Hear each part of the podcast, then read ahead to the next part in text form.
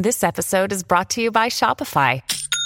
Forget the frustration of picking commerce platforms when you switch your business to Shopify, the global commerce platform that supercharges your selling wherever you sell. With Shopify, you'll harness the same intuitive features, trusted apps, and powerful analytics used by the world's leading brands. Sign up today for your $1 per month trial period at shopify.com slash tech, all lowercase. That's shopify.com slash tech.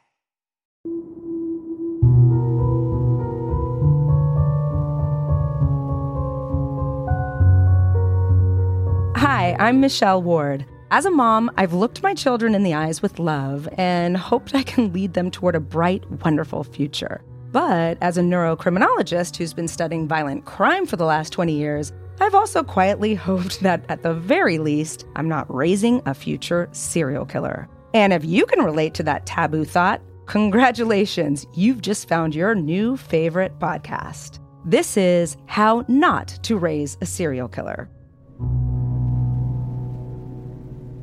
Rachel, hi. Thank you for coming back to How Not to Raise a Serial Killer. How are you? I'm good. I'm excited to be here. It's my pleasure. Going onto your podcast was one of my favorite things to decide if people were looking at dating profiles and deciding whether or not it was Prince Charming or a serial killer and getting to swipe accordingly. We're doing kind of what we did on your podcast, we're going to do on this one. You know, Rachel has a podcast called Love Before 100. And maybe you can give a little background on what that is, Rachel. It's um, essentially, I call it a combination of Sex in the City meets Jackass, where I have a list of things that I'm going to do to find love. And Michelle was so gracious to come on and assist me in creating a dating app profile and then also looking for serial killers. And I got a lot of good feedback on that episode saying how helpful it was to know what we're looking for. So I'm excited to kind of expand upon that in your episode today when we look at this serial killer. Rachel's background Rachel's been on my show before, and she is an attorney. She is a life coach, and now she's a podcaster, and she's also a mom of two. So she can help me come at this from several different angles, especially since her podcast is about dating apps, and that's what we're going to dive into. Rachel, today we're going to cover a case that you actually brought to me um, somebody named Khalil Wheeler Weaver. This episode should be required listening for anybody who's been on dating apps because it's scary as shit.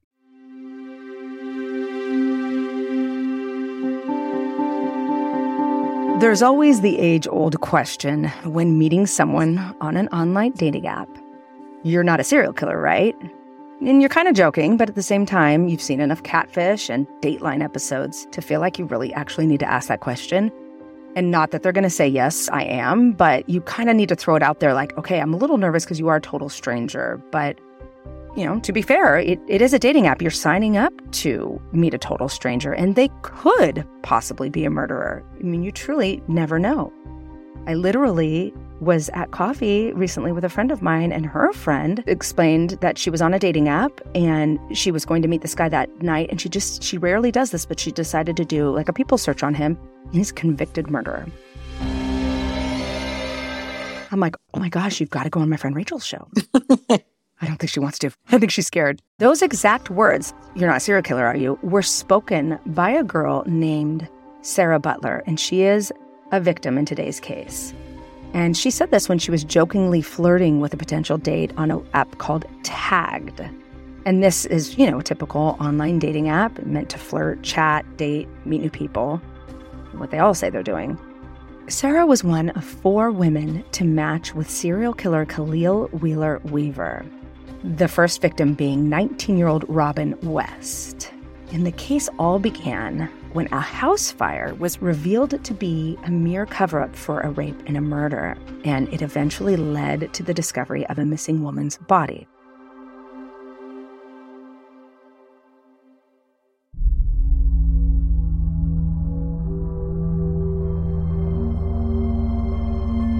It's September 1st, 2016, and an abandoned building in New Jersey goes up in flames. And only after putting out the fire did police and firefighters find this unexpected discovery. It's here that they locate the body of missing woman Robin West. Robin reportedly worked as a sex worker out of a hotel in Union Township and originated from Chester, Pennsylvania. And Robin had a tough upbringing as a child. She grew up with her and her two older brothers moving in and out of treatment facilities for children with both behavioral and mental health issues. And she was described as adventurous, strong minded, and she had a huge love for singing, and she even sang in her local church.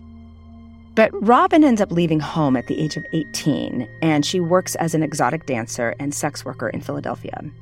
Then, in late August, Robin and her friend visit New Jersey to celebrate Robin's 20th birthday. And they're only going to stay a few nights. And it's during this trip, while walking back to the house after an outing, a car pulls up to both of them.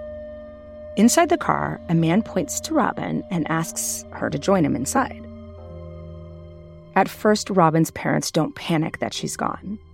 She does this sometimes, and they won't hear from her for a day or two. It's not totally unusual. The family wants to throw her a party, however, because it is her 20th birthday and it's a milestone. And she'd even bought herself a new white lace dress for the occasion, and she posted it. She models it on Facebook. But finally, after a week of not hearing from Robin, the family reports her missing. Then another week goes by, and Robin's mom calls her father and says, They found Robin. And her father gets excited and says, Okay, let's put gas in the car, let's go get her. And then the moment no parent ever wants to hear or say, Robin's mom replies, No, they found her body.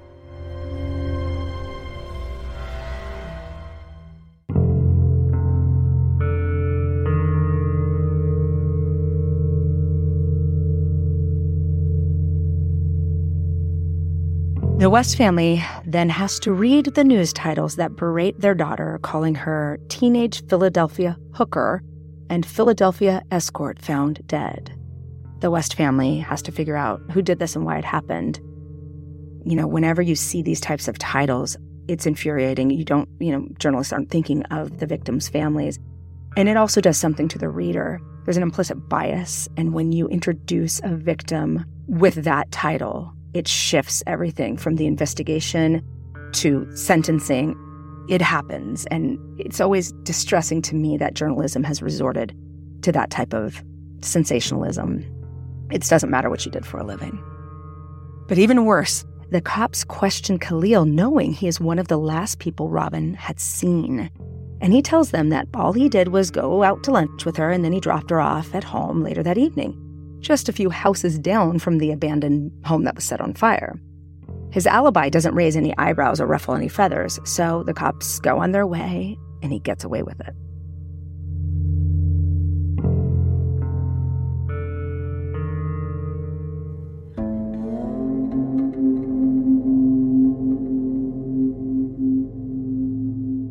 Then, on October 22nd, 2016, the next victim appears. 33 year old Joanne Brown is homeless when she meets Khalil, and she's also battling severe mental illness. She's last seen sometime in October getting into Khalil's car, and then found a few months later in an abandoned home with her mouth taped shut. Eerily, Joanne's body is found on December 5th, 2016, in a vacant home just a few houses down from where Robin's body was discarded. Khalil Wheeler Weaver had duct taped her mouth shut, strangled her, and then set fire to her body by torching the vacant home. After murdering Joanne, he calls her friend, just breathing into the phone, not saying a word. And then he hangs up and he never reaches out again. His next victim is Tiffany Taylor, who luckily makes it out alive after her encounter with Khalil Wheeler Weaver. Having grown up in public housing in New Jersey City, Tiffany saw more than her fair share of violence, drugs, and abuse. She knew what she was doing. And as a teenager, Tiffany recalls witnessing multiple murders, including two of her past boyfriends.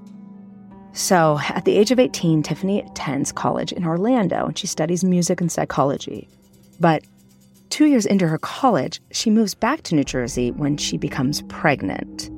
And after struggling to find a steady job, Tiffany becomes a sex worker.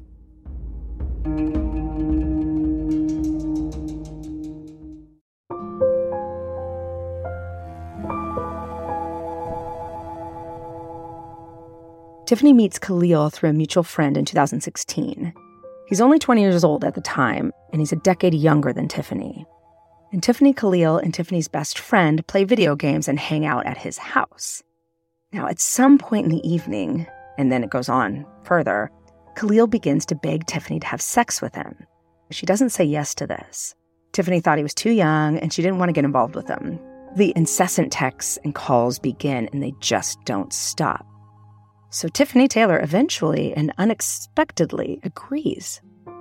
But bear with me for a second because the story goes a little bit sideways here.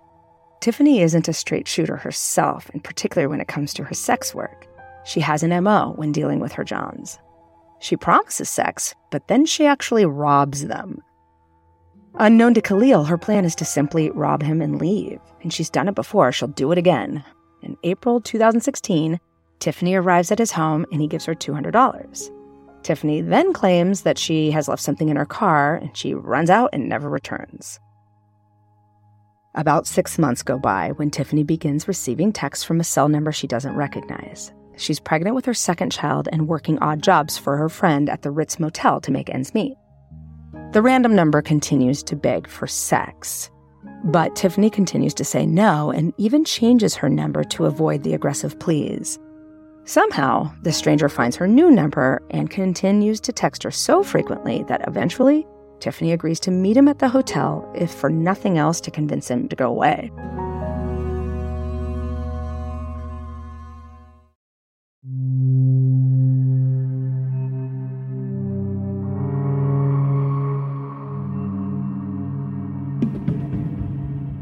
It's a very cold night that night, which could have made this a little less unnerving, but the stranger shows up in a ski mask. Still, Tiffany lets him into her car that she has borrowed from her friend.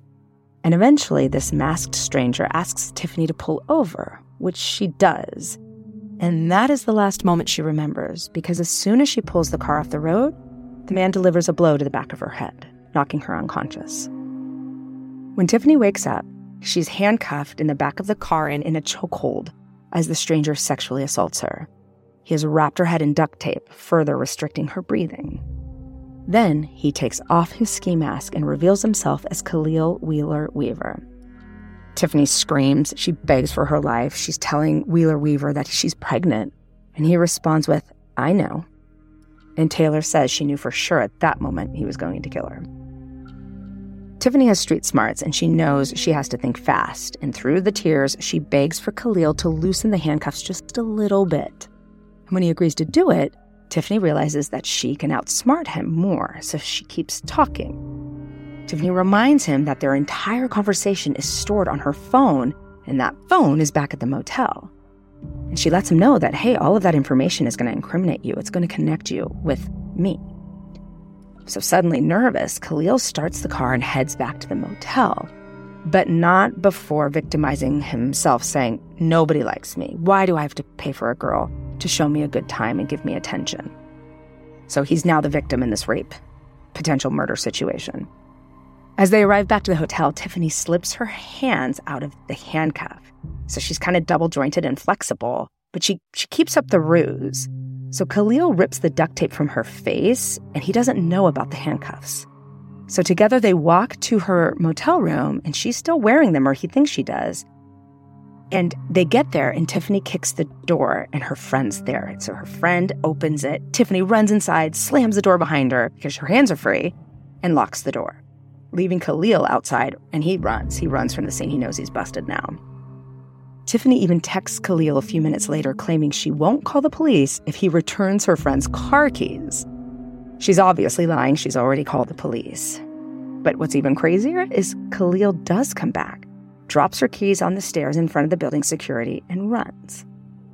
So when the police enter the motel, Tiffany tells them everything how Khalil sexually assaulted her, kidnapped her, and attempted to kill her.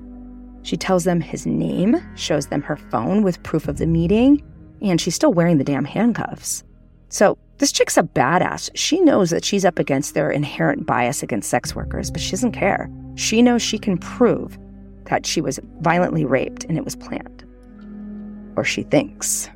Instead, as we've seen over and over again, the cops don't believe her. They actually threaten to arrest her for prostitution. Despite all of the evidence Tiffany presents to the police, they won't believe her. And they have blood on their hands because one week later, Khalil Wheeler Weaver kills his next victim, 20 year old Sarah Butler.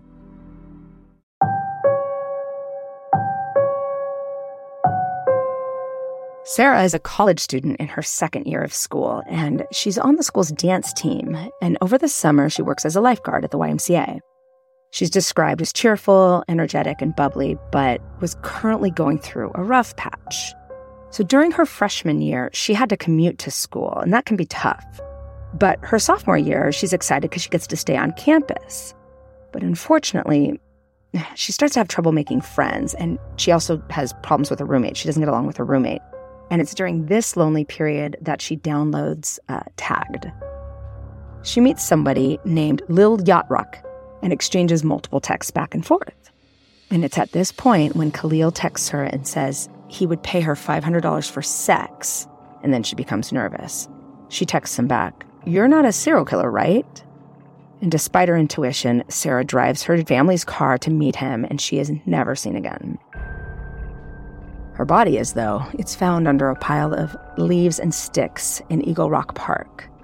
Sarah was brutally strangled to death. The discovery was a horrible moment, but it is a much needed answer to the burning question of what happened to Sarah.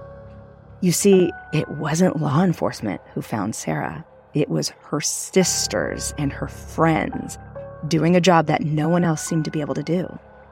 On their own, like a vigilante search team, they find the family car. Then, in a moment of clever ingenuity, they create a profile on the app tagged to try to lure her killer. They follow the trail that led Sarah to Lil Yacht Rock and decide it's their mission to find him on Tagged. And that's exactly what they do. Just 10 days later, Khalil shows up to a meetup with what he assumes would be his next victim. But luckily, the girls worked with the police, and the whole thing is just a brilliant setup. Bravo, ladies. Don't fuck with these sisters and their friends. Khalil never thought he would get caught, and in that arrogance, he leaves ample amount of evidence on his phone. Even more damning evidence arises after police peruse his Google searches, and those included date rape drugs and how to create homemade poisons to kill humans, his phone records reveal that he was Joanne's last conversation before she went missing, and the records even place him at the home where he discarded her body. Two smartphones are found on his desk at his home, and a third stashed away in his mattress. Bingo, he's busted. His biggest error was believing that people who may be struggling at the time, whether it be with their mental health, money, homing problems, that they would be alone in this world. And Sarah wasn't. And it's this sisterhood behind her that prevents the next girl from meeting this unimaginable fate. Khalil Wheeler Weaver is sentenced to 160 years for murdering three women in 2016, desecrating their remains, and brutally raping another victim who escaped his attempted murder. His victims were all women, most of them marginalized by society. And Khalil is now living the rest of his life behind bars. Bye bye, asshole. All right, Rachel, is that going to change how you approach dating apps? That is horrifying. I was like, as a mother, each time you referenced the girls being found, I just, my heart dropped into my stomach. I mean, I can't imagine being a parent of a daughter. Mm-mm. My my children are both boys, and obviously those things can happen to to boys as well, men as well. But just listening, I thought how horrifying. But or and it's amazing how the friends and family stepped in. I mean, as anyone would for a loved one to try to figure out what happened. Like how how can we bring the killer to justice? What really struck me about this case is that the story really brings two issues to the surface. One, we're learning how predators are using this new hunting tool to find their prey.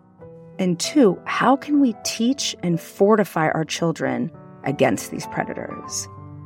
I dug in a little bit and I didn't have to go far. There's a large scale study out of BYU, Brigham Young University, and it highlights this dark underbelly of online dating. There is a shocking prevalence of predators using dating apps as hunting grounds for their next victims. And you know, this study was all born from an observed uptick in assaults involving online dating. People were coming into the emergency room saying they'd been sexually assaulted by somebody they met online. So they knew that there was something happening, but the results of the study shocked everyone. So, what they did is they used sexual assault medical charts from the BYU nursing teams between 2017 and 2020. It revealed, get this, that 14% of the nearly 2,000 acquaintance rapes were from first meetings on dating apps. We're not talking about the grab off the street, drag down a dark alley, and rape. Those are actually quite rare.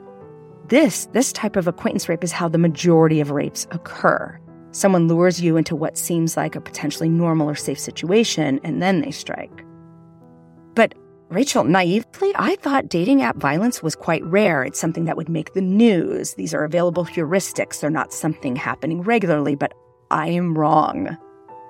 And if this statistic weren't shocking enough, the study unearthed another unexpected and altogether harrowing fact about these predators. They target victims who have mental illness or other vulnerabilities. Mm-hmm. They know what they're doing. And what's more, the nature of these acquaintance rapes is entirely more violent than the other types of acquaintance rapes. That's so scary to me. It's already widely known that women with mental illnesses are far more likely to become victims of sexual assault, to the tune of 47%. But brace yourself for this next troubling statistic. This study showed a whopping 60% of those whose rape was a result of a first meetup on a dating app suffered from a mental illness. I want to pause here for a second. I'm not saying they put schizophrenia in their tagline. I'm not saying they're they're talking about their major depression in their description. These predators are picking up on it. They're figuring it out from the dating profiles. Well, I would say that they're probably figuring it out from the chats too, because one of the things mm. that I mm. know happens as a participant in dating app conversations is that and usually or in my experience it's it's this creating this sense of false intimacy which l- lends people many people to create a notion of a relationship and usually it ends up just with like a heartbreak in this scenario that we're talking about it ends up obviously much more serious and much more dangerous but the sense is the false intimacy is created by like I've had men say like I've cried twice this week, right? They they will and I believe initiate a conversation where they're vulnerable so then they can test the waters with a response back you, I cried this, I cried too. I feel lonely. Or, you know, they'll say, How's this dating app working out for you? Like, you know, have you had any success? So you could easily say, no like you know i'm i'm tired of this i'm ready to find my person and it can take you down the path of very what seems normal right you wouldn't it wouldn't be a yeah. red flag to have somebody interested in how your mental health is around dating because it's such a lonely experience it's a frustrating experience you get your heart stomped on many times. Mm-hmm. So it would be natural. And it has been where people will say to me, you know, like, how's this going for you? Or what do you find most frustrating? So it almost seems normal that someone would be fishing for information about your mental health. I'm wrong. It's not necessarily in the profile. It's they've learned how to coax and groom you into opening up and then they can they can pinpoint the vulnerability. Well, yeah, I mean that's definitely something that is that I'm aware of happening, but and typically how I'm aware of it happening is because that's how they get you to sleep with them early on or whatever. Fair. And then they ghost or they leave or whatever. It's not as sinister as what we're talking about, but it would I mean essentially it's the same kind of uh, strategy. The strategy is the same, but rather than just trying to get sex, which a lot of people do on these dating apps, these are actual killers. They're predators who are probably looking for sex and killing. This turns everything I thought kind of on its head because it's the norm. That's how people meet right now. You don't necessarily, I mean, sometimes you meet like through friends, or, you know, friend or meet at a bar, but everyone I know right now who is involved with somebody more recently isn't married and is involved, it's online. It leads me to wonder what's coming first. So, is a person who's struggling with mental health, do you think that maybe they fail to see some of the warning signs? Or is it just that the predator knows something or about victimology and just selects them based on something like vulnerability due to mental health? I think it could be either, but I think it's more likely just um, commonplace out there. It's so easy to strike up a conversation and get someone to open up. People feel lonely. When you feel lonely, you think maybe if I get a partner, that will alleviate some of my loneliness. So then you download an app because that's easy. It's a lot easier than meeting someone out these days. So it, it like kind of leads you down the path of, I feel lonely. Here's where I'm going to go. And I'm going to open up to a stranger because I'm craving connection and they're asking me questions about me. I want to feel seen and heard and understood. And the more that happens, the more you open up. I mean, it's just, again, it's in some instances, it's just different levels of predatory behavior mm-hmm. depending on what the target is. It's brilliant what you're saying. And in fact, one of the researchers in the study, named Julie Valentine, she said something very similar to that. She says in a dating app, people can shape themselves however they want to appeal to vulnerable victims. So, like you're saying, they can be like, "Oh, I'm I'm feeling unwanted or unloved or lonely," which, as we know, that's one of the best ways to parallel somebody is one of the best ways to get them to open up. And then those with mental illnesses like depression may be more susceptible to a predator who might, for example, flatter them profusely and then mm-hmm. persuade them to meet up in person also you come off a, I've I've actually had this happen where I've talked with someone like all night long and mm-hmm. then I meet them and they are nothing like the the banter and because there's a delayed response. When you're texting a message to someone you can think of something clever. You can google something. You can have a conversation where you put yourself to seem like a totally different person but when you have inter- live interaction with someone they don't have google at the ready where they're right. about to respond. They don't they don't have the time. You know how many times have you had a conversation with someone and then you walk away and you think of the perfect retort to what they said but it's too late on a dating app, you always have that time to come up with the perfect retort. So you show up however, you know, you can show up in a certain way. And then the person on the other end starts making a story about who they're interacting with. I had a,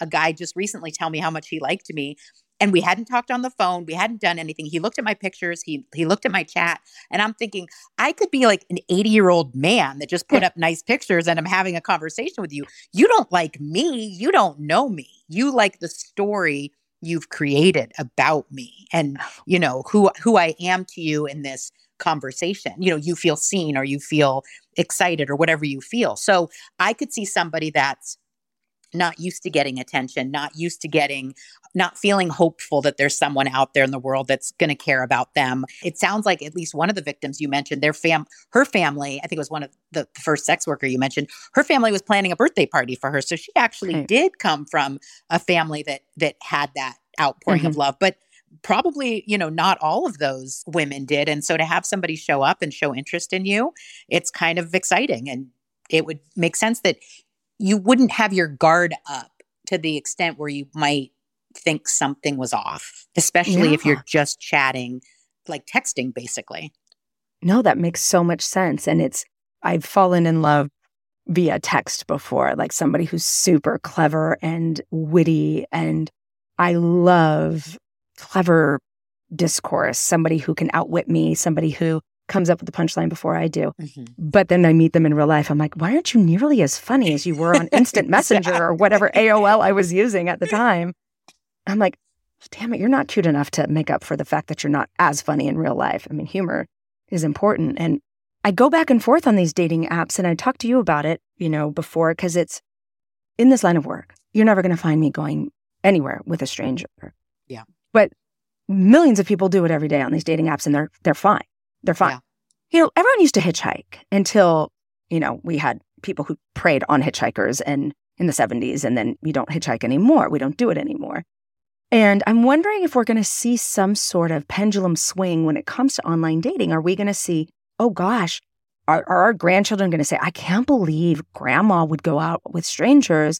And we'll say, oh, no, no, it's just like hitchhiking. Everybody did it back then are we going to, as we collect data, are we going to see that it, it isn't safe? I mean, what is your experience? Because you've gone on a lot of these dates and you're, you're, you haven't ever had anybody attack you. No, but I mean, you know, being a former attorney and just basically super paranoid as it is, um, usually I have uh, precautions in place But it's funny because you'll see these memes where they'll talk about your parents tell you not to get in a car with a stranger, but then we have Uber.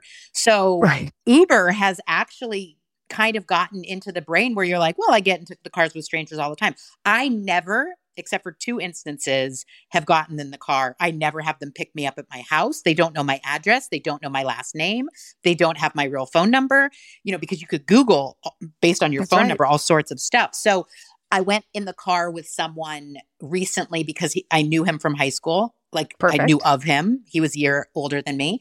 But at the end of the day, it, it definitely put me in the position where he felt more comfortable leaning in to kiss me versus Mm. if I was not. And I thought, getting in the car really does make you more vulnerable. You're in a small space. And the only other time I did it, I was honestly so eager. I think it was my first date ever after a divorce and I was in France and this guy said I'm here I'll pick you up. And I had I mean I had two women that were coming with me on the date Yeah. to to protect me watch me like chaperones and I got in his car and the whole time I had my hand on the handle. Like I, we were just driving up the hill to a, a bar very you know short distance but I had my hand on the handle and I was ready to jump out. That's how I approach dates or any of those kinds of things is I'm going to assume you're a serial killer until you show me that you're not, kind of like you had talked about in my podcast, to some degree, right? If there's any red flags in your profile, I'm probably not going to swipe on you. If there's any red flags on your in our chat, I'm probably going to unmatch you. If there's any red flags, you know, in the, as we progress, I'm going to take the necessary, you know, steps, good or bad. I'm not going to let my guard down very easily. And I don't know that most people walk through life that way. I hope they don't because it's it's not good for building relationships, but it is Yeah. good for um, personal safety. So I am hoping that the pendulum swings back the other way, where people really realize, you know, there is a lot of mental illness. There are a lot of Mhm. people hurting. There are there are evil people out there, and Mhm. um, we have to protect ourselves. and We have to protect our loved ones from you know from that to the degree that we can while still staying open to love and connect i mean it's just this crazy kind of duality of protecting yourself but also giving people the benefit of doubt and seeing that there are good people in the world and um but in the dating world it's definitely scary um and the dating app you know i've seen a lot of people playfully call it people shopping online people shopping right? And i mean if i was a serial killer that is where i would go to find people Right. t- like fish in a barrel situation they're all there they want to meet you i mean same thing it's the same exact reason if you're single that- that's where you go it's a lot easier than walking the aisles at the supermarket trying to find someone not wearing a wedding ring who might be married and just Mhm. is not wearing his wedding ring you know I don't think people are as cautious as you are. At least a lot of mm, people I know who are on dating apps. I mean, there's a lot of sex on the first date, and I have no judgment about that. I mean, everybody should enjoy sex. I have no feelings about that. But the only feeling I have when a friend tells me they met somebody on a, a dating app and went home and slept with them is, how do you know it's not a serial killer? I mean, serial killers are relatively rare. I mean, they're not relatively rare, they're rare, but killers aren't that rare in general. Like, you know, you catch somebody during a psychotic break or during a drug fueled moment of psychosis or somebody who just gets a little kinky in sex and realizes they hurt you and then they kill you to get rid. I don't know. I can come up with a million scenarios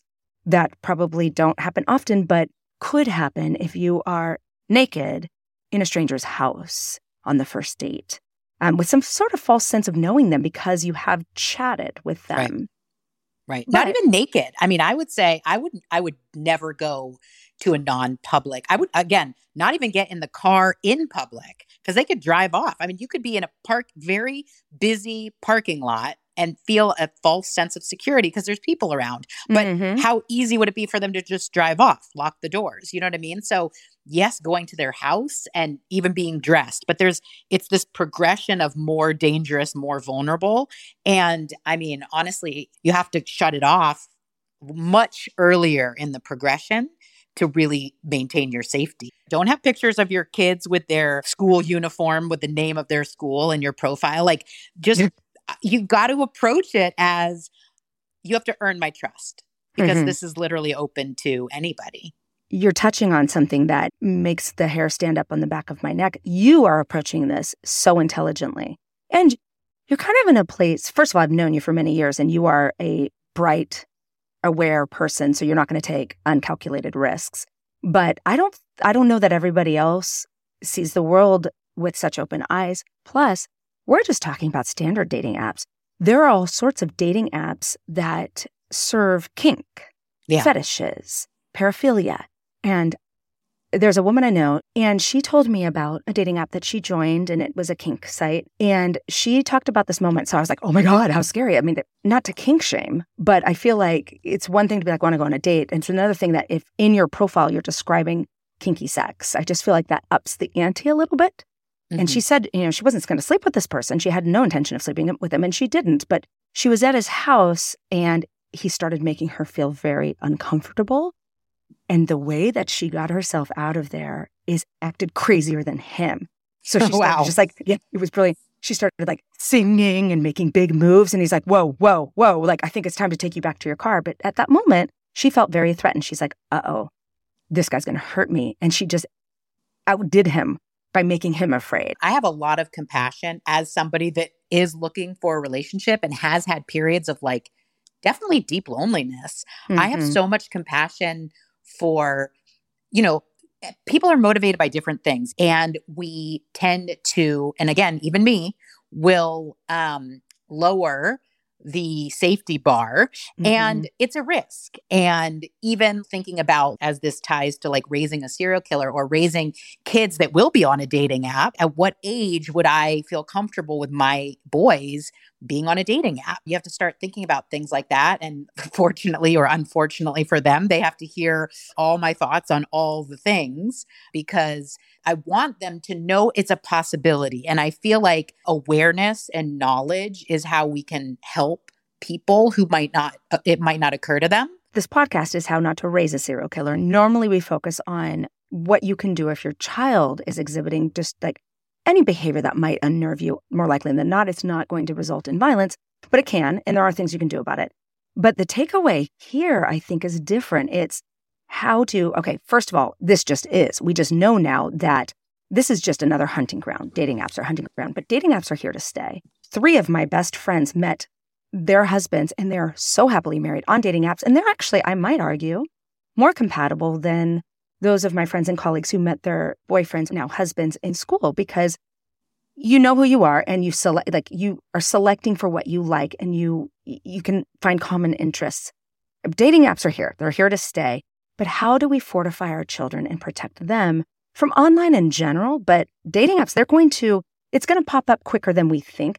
For us, it happened when we, you know, were no longer in school. It happened later in our lives. I mean, this one girl, one of these victims was in college when she joined the app. They're going to join Mm. in high school in some occasion. And how do we support them in in that activity, but arm them to see red flags to protect themselves like you do? And by the way, this is something that the government is concerned about. I mean, the government posted some a bulletin about like what to do that we're seeing this uptick in predation and predators looking for children. Here's the thing, we don't know as parents, we don't know a lot about the apps our kids are working on, but predators do. Yeah. So I walked in the room and, and my son is he's got his Oculus on. I'm thinking Oculus, that wouldn't big deal. It's just virtual reality. He's having a conversation with somebody. And I'm like, honey, we've talked about this. You don't know who it is. It could be a man who's a predator. Oh, no, no, no. They said that their name is so and so and they're Mhm. eight like me. I'm like, honey, you know, we had this joke. My girlfriend's daughter, we were telling her about not going into the car with a stranger, even if they say they have a puppy. What would you do? And she's like, go and see the puppy really quickly and then I'll run away. It's like they don't, they're Yeah. so literal that I struggle to. I mean, you don't want to frighten them, but just because someone says I'm safe or I'm your age or shows you a picture, that's not necessarily who they are. Some of the kids and teens are coming into contact with most online predators are chat rooms, social media, Roblox, Animal, Minecraft, I would say Clash video games. Yes. World of Warcraft. Yeah. And that's most of the victims are looking for kids and, and striking kids who are 12 to 15. Yeah. 12 to 15.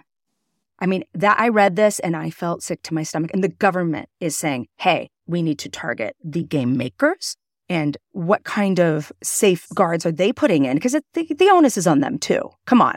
If you're going to invite us to buy this product, you better keep my kid safe. It's a perfect place to groom and prey upon a child. And I suspect we are going to have lawsuits against these game makers for not putting protections into place and not monitoring. And some of them are. Some of them are, they're doing their own sting operations to see if they can catch predators. But I want to tell you about something that Sarasota County Police Department did. They had a sting operation called Operation Intercept V. And what they found is they actually ended up having 60 felony charges brought against men between the ages of 22 and 58 years old.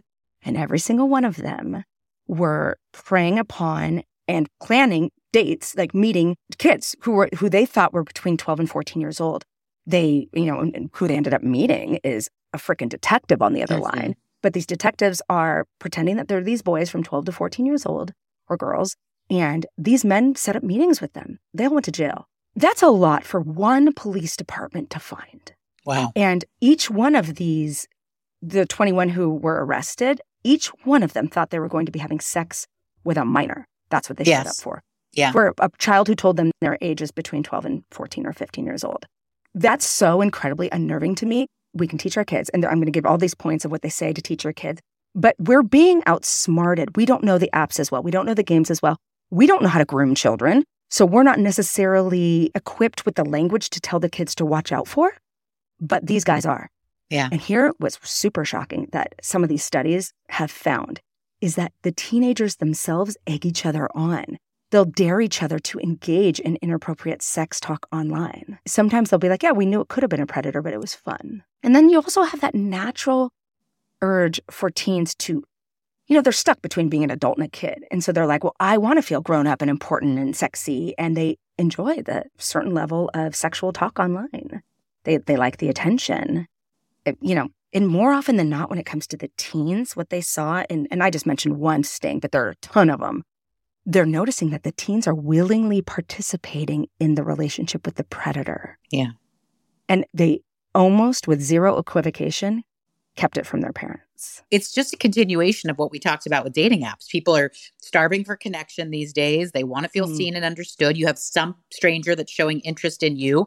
And no matter if you're 13 and developing or you're 39 or you're 46, when you have a stranger that's showing up with an interest level that these days, I mean, how many times do you get a screen time report from your phone? It's like you've been on your phone, your screen time has been up 30%. Shame. You've been on for like 45 hours today. And you're like, what? There's not even 45 hours in a day. But somehow, so the more disconnected we are from people, the more someone shows up on your device and they want to connect with you, mm-hmm. you're go- you're going to engage. It's an invitation again to be seen and understood and known and appreciated for who you are. Again, no matter what the age is. I'm reading through the FBI list and it's like, okay, come on now. Now some of them some of them are obvious. Like you should look for things like if your child's becoming secretive with the device, if they're hiding the screen, closing out of windows. And my kids do that because I'll be like, no more Roblox, and they come in, and they close it out. Or my kids love YouTube. Save emails and suspicious IMs you find, block the person sending it, report the features to the website. Yes, yes, yes. Fine. Call the police. Fine. But really, what they say with these like five tips to teach your kids with online predators, I mean, don't ever allow your teenager to use an unsupervised device. Yeah. Come on. Ridiculous. And also, the genie's out of the bottle. So I can set parental controls, but I didn't know what I didn't know. So now if I go install Bark, which is a great program, and I'm not endorsed by them, but it's a great program that alerts you if anything's coming across any platform that looks suspicious to them. They have an algorithm they've developed and they alert you if your child is engaging with anything or any anything's been sent to them or if they're going to pages that aren't safe. But I mean, how are you going to do that with your 13 year old? Come here, son. Yeah. You know, you can't go on YouTube. You can't do this. And well, I mean, even that talk that I went to, the guy um, gave us a flyer and it had pictures. And one of the things that it talked about was there's an app that looks like a, ca- a calculator and it is used to hide. It's like a Trojan horse app. You can hide inappropriate things in there, right? Oh. So I'm thinking, okay, I'm going to check and see if he has this. Well, I left the flyer out. So then my son was like, well, why is the calculator bad? And I was like, Dang it. Well, because apparently you can hide things. So You've been I, foiled. I, I either educated him that there's an app that he can use, or then I started going, does he know this? Is he lying? But I would say that, you know, if you feel like they may be hiding they they put their phone away or their phone's always turned upside down. Same thing you know like if you've ever been in a relationship where you're suspecting the person of being unfaithful like are they hiding things? Are they leaving their phone facing down? Do they turn their screen off when you walk by? Any of those things like kind of be willing to get uncomfortable and say yep. what's what's happening? What's going on? Talk to me. Yeah it matters and it's easier sometimes to pretend you didn't see it but when you realize that that's a portal to everybody on the planet, their little device, you you think you're they're home with you, they're safe. Yeah. They're not. They have a portal to everything the world has ever known about anything and any person living on the planet. There's access. And I mean, it's we used to be told, "Oh, don't stranger danger, don't talk to a stranger. Run to a police officer if somebody tries to kidnap you." First of all, that's bad advice. You run to a mom because how yeah. often is a police officer just standing there? You run to a parent. But second of all, child abductions are incredibly rare. What's not rare is predators grooming your children online. Yeah. And we are woefully unequipped to handle this. I want to turn this around for a second just because we are how not to raise a serial killer. Those of you with with teens, because teens can be incredible predators. Those of you with teens who are behaving badly, who you have suspicions might be up to no good, who you don't trust alone with young girls. I hate to say that. I hate to put that in your head, but it's not your fault necessarily that your child has some problems. And I if I do nothing else with this podcast, I want to relieve some of that parental every way that my child turns out is all because of my parenting because we know that's not true. We know that's not true.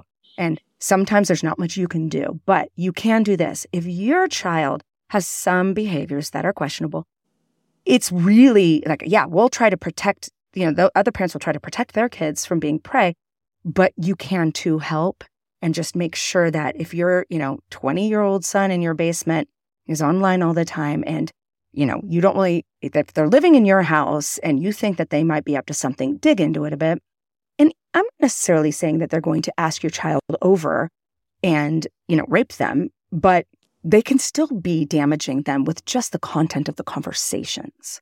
There is a, a woman now, I met her at an event, but when she was 13, she fell prey to an online predator. And she told me this story. I get told stories all the time, but looking at her beautiful face, and she was only, gosh, maybe 18 or 19 when she was telling me the story.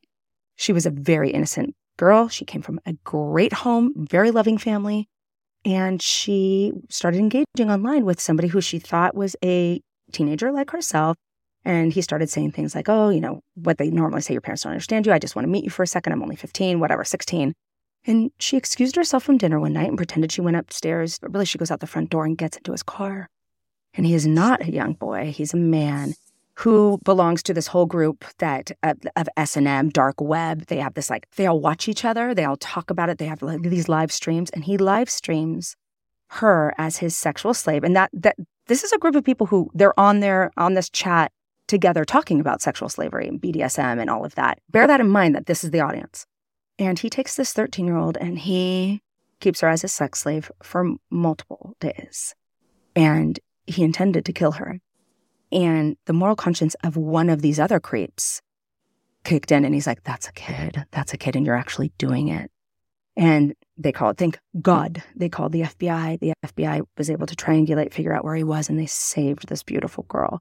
And she's just like any other innocent girl. There was nothing about her, nothing she was doing is risky. She was at home. Her parents had no clue. No clue. I mean, how fucking scary is that? Yeah, it's horrifying. One thing that kind of jumped out at me, and I mentioned it briefly in the beginning, is that of the acquaintance rapes, which are the vast majority of rapes, those that happened via a dating app facilitated situation they were much more violent than the other rapes. Rape's violent no matter what. But these that were through the dating apps had very, very distinct, prominent injuries to breasts, genitalia, a ton of strangulation.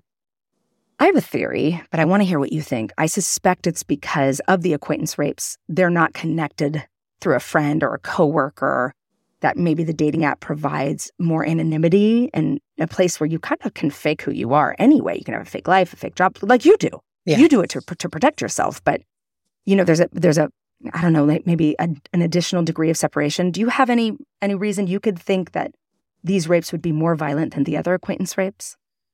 I mean, I agree with you. The only thing that comes to me is that I can see how jaded um, and uh, angry some of some people's profiles are just by the nature mm. of being on a dating app. It's probably like pouring gasoline on a fire. And now mm. you've been rejected and you've been unmatched and you've been ignored and you've been pushed so that when you do find somebody, you're ready to take out all your rage against women or women on dating apps or whatever whatever category your victim falls into and you're just like unloading on that particular person. That's an interesting perspective. It's it's a specific group of people who might feel more rejected than other groups. Like if you just meet through friends of friends, you're not necessarily, you know, this isn't necessarily a systemic kind of rejection situations. But I mean, you can be an incel, one of these involuntary celibate men who do form these groups and these online chats about how they are, I mean, they can become incredibly violent and how they are owed the sex. And it's the women's job to give them sex. And they call them Beckies and Chads, and the Beckies are the girls they want, and Chads are the guys who get the girls and fuck both of them. And they have become violent. I mean, the UCSB killer, the Santa Barbara killer, he he was an incel, and he was just like punishing these cute girls who had said no to him for his entire life. And there's nothing to prevent an incel from being on an online dating site. Yeah. Okay. So something else for me to worry about. Thank you. Sorry. Sorry. Listen, I'm just, you just have to send, I'm just going to go with you. I'm just gonna be like, yes. serial killer, not a serial killer. Killer, yes. not a killer. Yes, please. Is he have another? Is, is his grandmother still in his profile picture? Definitely a serial killer. I mean, I think just the mental gymnastics of being in the position of loving parent or person looking for a relationship in the sense of having your guard up enough to be safe, but also down enough to invite in mm. a, co- a connection with your child or a connection with someone on an app that you're looking for it's it's hard and it's mm-hmm. exhausting mm-hmm. and i think that you can't go in thinking everyone's a serial killer you won't find love or you won't you know connect with your child but you also can't go in thinking everybody has the best intentions and so really cultivating a either process or trust in yourself where when you see red flags you write them down you kind of have to protect yourself and be a little bit you know, less forthcoming with your details if you're dealing in in something that has some, you know, potential danger and a lot of anonymity to it because there is no oversight. Nobody's monitoring to make sure that what you're putting on your page is accurate, your profile's accurate, you know. And by the way, if somebody's done their time for a crime and they're out, there's nothing to prevent them from going online. A yeah. convicted rapist, a convicted murderer who's done their time, I, I promise you they're online. And I think that there is going to be some sort of culpability assigned to the developers and people running it because it is ending up being a place where people are being harmed. Thank you, Rachel. I love having you on because you approach things with humor because you're a comedian. You understand podcasting because you have a podcast. You certainly understand online dating and you're an attorney. You bring all of that to the table. And I, I do appreciate um, you taking the time to come on again. This has been How Not to Raise a Serial Killer, and we will see you next time. How Not to Raise a Serial Killer is a Cloud 10 media production, executive produced by me, Dr. Michelle Ward, and Sim Sarna. Our editor is Emily Crane. Our music was created by Josh Cook, with artwork provided by Brian Stefanik. Follow us on Instagram at How Not to Raise a Serial Killer and on TikTok and Twitter at HNTRASK. That's at H N T R A S K. If you like our show, do me a favor and rate and review us on Apple Podcast, Spotify, or wherever you get your podcasts. After all, if more people know about the show, maybe fewer kids will turn into serial killers. Who knows?